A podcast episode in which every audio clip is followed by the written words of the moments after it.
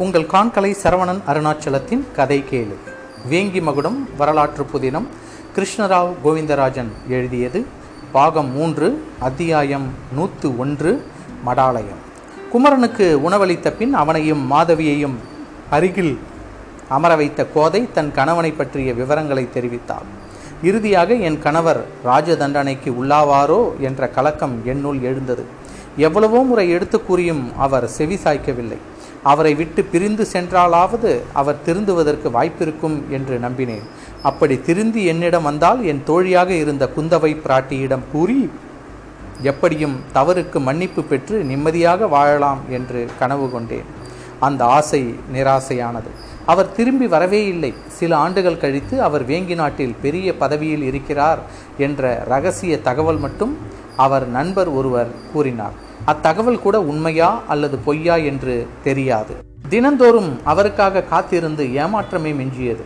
குழந்தை மாதவி என்னிடம் தன் தந்தையை பற்றி கேட்கும்போது என்ன பதில் சொல்வது என்று தெரியாமல் வடநாட்டிற்கு சென்றிருக்கிறார் என்ற ஒரே பதிலை சொல்லித்தான் இதுவரை அவளை வளர்த்து ஆளாக்கினேன். இப்போது மாதவிக்கு திருமண வயது. கணவர் உடனில்லாத நிலையில் மாதவிக்கு திருமணம் எவ்வாறு நடத்த முடியும் என்ற கலக்கமும் சமீப காலத்தில் எனக்கு ஏற்பட்டிருக்கிறது.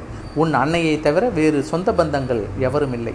உன் அன்னையை சந்திக்க பல்லவபுரம் செல்லலாம் என்றால் ராஜ தண்டனைக்கு உள்ளாக நேரிட்டால் என்ன செய்வது என்ற தயக்கத்தில் சந்திக்க முயலவில்லை என்று சோகத்துடன் கூறி முடித்தாள் கோதை. இதுவரையில் அமைதியாக கேட்டுக்கொண்டிருந்த குமரன் கவலைப்படாதீர்கள். நெருங்கிய சொந்த பந்தங்களுக்காக ராஜ தண்டனைக்குள்ளாக நேரிட்டால் அதையும் அனுபவிக்க நாங்கள் தயார்தான். ஆனால் அப்படி ஒன்றும் நேராது. நீங்களோ உற்றார் உறவினர்களோ எந்த தவறும் செய்யாத போது எந்த தண்டனைக்கும் ஆளாக நேராது. அது போகட்டும். இப்போது மாமன் எங்கிருக்கிறார் என்று உத்தேசமாக தெரியுமா? என்றான். இப்போது மாமன் எங்கிருக்கிறார் என்று உத்தேசமாக தெரியுமா? என்றான். தெரியாது குமரா. கடைசியாக பல ஆண்டுகளுக்கு முன்னால் வேங்கி நாட்டில் இருப்பதாக கேள்விப்பட்டதோடு சரி. அதற்கு பிறகு எனக்கு ஒன்றும் தெரியாது. நீங்கள் கவலைப்படாதீர்கள். மாமன் எங்கிருந்தாலும் சரி உலகத்தின் எந்த மூலையில் இருந்தாலும் நான் அவரை தேடிச் செல்கிறேன். அன்பான குடும்பமும் உற்றார் உறவினரும் அவருக்கு இருப்பதை எடுத்துச் சொல்லி அவரை நான் உங்களிடம் அழைத்து வருகிறேன். கோதை விரக்தியோடு சிரித்தாள். நான் எவ்வளவோ எடுத்து கூறியும் செவிசாய்க்காதவர் நீ கூறினால் கேட்கவா போகிறார் என்றாள் கோதை. அப்படியல்ல அத்தை அச்சமயம் இளமை துடிப்போடு இருந்திருப்பார். எதையாவது பெரிதாக சாதிக்க வேண்டும் என்ற எண்ணத்தில் இருந்திருப்பார். இப்போது அவருக்கும் வயதாகி இருக்கும் மனைவி மக்களை பார்க்க வேண்டும் என்ற எண்ணமும் தோன்றியிருக்கும். வேறு வழியில்லாமல் ராஜ தண்டனைக்குள்ளாகிவிட்டால் என்ன செய்வது என்ற தயக்கத்தில் உங்களையெல்லாம் பார்க்க முடியாமல் தவிப்புடன் இருப்பார் என்று நினைக்கிறேன். நானே நேரடியாக அவரை பார்த்து உங்களை பற்றி எடுத்துரைத்தால் நல்ல முடிவெடுப்பார் என்ற நம்பிக்கை எனக்கு இருக்கிறது. அது மட்டுமல்ல நீங்கள் குந்தவை பிராட்டியின் தோழியாக இருந்திருக்கிறீர்கள்.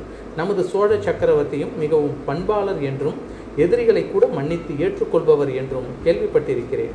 இளவயதில் செய்த தவறை மன்னித்து விடுவார் என்று நினைக்கிறேன். நான் வெகு சீக்கிரம் என் மாமனை தேடி செல்கிறேன் என்றான் குமரன். மாதவி தன் தாயிடம் அத்தான் கூறுவது நிச்சயம் நடக்கும். சக்கரவர்த்தியின் புதல்வி குந்தவை எனக்கும் நல்ல தோழி. சக்கரவர்த்திக்கு குந்தவை கூறுவதுதான் வேதவாக்கு. நிச்சயம் நம் தந்தைக்கு மன்னிப்பு கிடைத்து நம்மோடு வாழ்வதற்கு வருவார் என்று எனக்கும் தோன்றுகிறது என்றான். குமரன் அத்தை உங்களை எல்லாம் சந்தித்தால் என் அன்னை மிகவும் மகிழ்ச்சி அடைவார் நீங்கள் இருவரும் என்னுடன் பல்லவபுரம் வாருங்கள். என் தாய் தந்தையிடம் கூறிவிட்டு அவர்களின் ஆசியுடனும் நான் மாமனை தேடிச் செல்கிறேன். நாளையே நாம் புறப்படலாம் என்றான். சரி அப்படியே செய்வோம். என்றாள் கோதை கிருஷ்ணை ஆற்று முகத்துவாரத்திலிருந்து கப்பலில் புறப்பட்ட சுதானந்தன் தன்னுடன் சில வீரர்களுடன் இலங்கையை நோக்கி சென்றான். வழியில் நாகைக்கரையில் நடுக்கடலில் செல்லும்போது ஒரு படகை கப்பலில் இருந்து இறக்கி தன் நம்பிக்கைக்கு பாத்திரமான ஒருவனை அதில் அனுப்பி தன் மனைவி மக்களை பற்றி தஞ்சையில் விசாரிக்க செய்துவிட்டு பயணத்தை தொடர்ந்தான். கடற்கரையோரமாக சென்றால் சோழர்களின் கண்களில் பட வாய்ப்பிருக்கிறது என்று எண்ணி நடுக்கடலில் செ கப்பலை செலுத்துமாறு கட்டளையிட்டான். இலங்கை தென்பட்டது. எங்கு பார்த்தாலும் பச்சை பசேல் என்று பசுமை போர்வை போர்த்திய அழகை கண்களால் பருகியவாறே கப்பலை மேலே செலுத்த கூறினான். சுதானந்தன் நடுவில் சிறு சிறு தீவுகள் தமிழகத்திற்கும் இலங்கைக்கும் நடுவில் குறுகிய கடற்பரப்பில் கப்பல் மேலே சென்றது. ராமேஸ்வர கடலுக்கு நேர் எதிரில் இருந்த மா மாத்தோட்ட நகரையும் தாண்டி கப்பலை செலுத்த கூறினான் சுதானந்தன். இலங்கையின் வடபகுதி முழுவதும் சோழர்களின் ஆதிக்கத்தில் இருப்பதால் நிச்சயம் மகிந்தன் இந்த பகுதியில் இருக்க வாய்ப்பில்லை. அனுராதபுரத்திலோ அல்லது பொலன்னருவா என்னும் நகரத்திலோ இருக்கலாம் அல்லது ரோகண நாட்டிற்கு சென்றிருக்கலாம். எதற்கும் முதலில் அனுராதபுரத்தில் சென்று விசாரணை விசாரித்து பிறகு தன் கப்பலை இன்னும் அப்பால் செலுத்தி ஏதாவது ஒரு மறைவிடத்தில் நிலைநிறுத்தலாம் என்று திட்டமிட்டான். அவன் கொண்டு வந்திருந்த கப்பல் பெரிய போர்க்கப்பல் இல்லை வணிக கப்பலை போன்ற சிறியதொரு மரக்கலம். அதனால் கவலை இல்லை. கப்பலில் குதிரைகளையும் தேவையான எண்ணிக்கையில் ஏற்றி வந்ததால் விரைவாக பல இடங்களுக்கும் சென்று வரலாம். மாலுமி சுதானந்தனிடம் ஒரு மறைவான இடத்தை சுட்டிக்காட்ட அங்கேயே கப்பலை நிறுத்தி நங்கூரமிட உத்தரவிட்டான் சுதானந்தன். மாலுமிகளையும் கப்பல் ஊழியர்களையும் அங்கேயே இருக்கும்படி செய்துவிட்டு தன்னுடன் சில வீரர்களை மட்டும் அழைத்து கொண்டு குதிரையில் ஏறி புறப்பட்டான் சுதானந்தன். கலிங்க பட்டாடை வியாபாரிகள் கொண்டு வேடமிட்டவாறு சில ஆடைகள் அடங்கிய துணி மூட்டைகளையும் உடன் கொண்டு சென்றனர் சுதானந்தனின் வீரர்கள் சில நாழிகைகள் குதிரைகளில் பயணம் செய்தவர்கள் அனுராதபுரத்திற்கு சமீபத்தில் வந்தனர். அனுராதபுரத்தின் கோட்டை கண்களுக்கு தெரிந்தது. சில இடங்களில் பெயர்ந்து போயிருந்தது. மதில் சுவர் மதில் சுவருக்கு அப்பால் ஒரு சிறந்த ஒரு திறந்த வெளியில் கூடாரங்கள் அமைக்கப்பட்டு போர் வீரர்களின் நடமாட்டம் தெரிந்தது. உயர பறந்த புலிச்சின்னம் கொண்ட கொடிகளை கண்ட சுதானந்தன் சோழ வீரர்கள் தான் கூடாரம் அமைத்து தங்கியுள்ளனர் என்று நினைத்தான். சோழ வீரர்களின் கண்களில் படாமல் தான் ஊருக்குள் நுழைய வேண்டும் என்று எண்ணமிட்டான். அது மாலை நேரம் இருள் சூழ்வதற்கு இன்னும் சில நாழிகைகள் ஆகலாம்.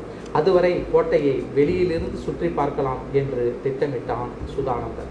ஒரு இடத்தில் பெரிய பௌத்த மடாலயம் இருந்தது. தெரிய வந்தது. கூட்டம் அதிகமில்லை. புத்தரை வழிபட வந்தவர்கள் எந்தவித ஆர்ப்பாட்டமும் இல்லாமல் மிகவும் அமைதியாக கோவிலுக்குள் சென்று அமைதியாகவே வழிபாடு நடத்தினர். பௌத்த துறவிகள் காவி ஆடை அணிந்து தலையை முண்டாசு செய்து அமைதியாக தீன தியானத்தில் ஈடுபடுவதை கண்டான் சுதானந்தன். தங்கள் குதிரையை தூரத்தில் உள்ள தோப்பில் மறைவிடத்தில் கட்டிவிட்டு கால்நடையாகவே ஊரை சுற்றி பார்க்கச் செய்தார்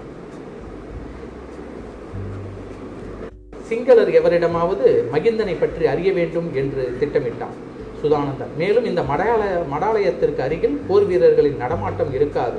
குதிரைகளை எவரும் அறியாமல் மறைத்து கட்டி வைக்க இந்த தோப்புதான் சரியான இடம் என்று நினைத்தான். முதலில் மடாலயத்திற்குள் சென்று வரலாம்.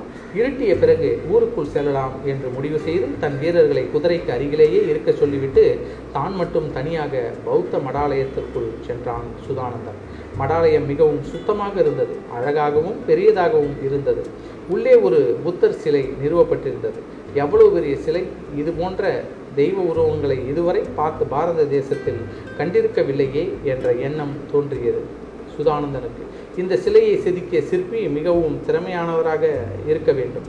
அன்பும் கருணையும் புத்தர் முகத்தில் தெரிந்த அதிசயத்தை நினைத்து பார்த்தான் சுதானந்தன்.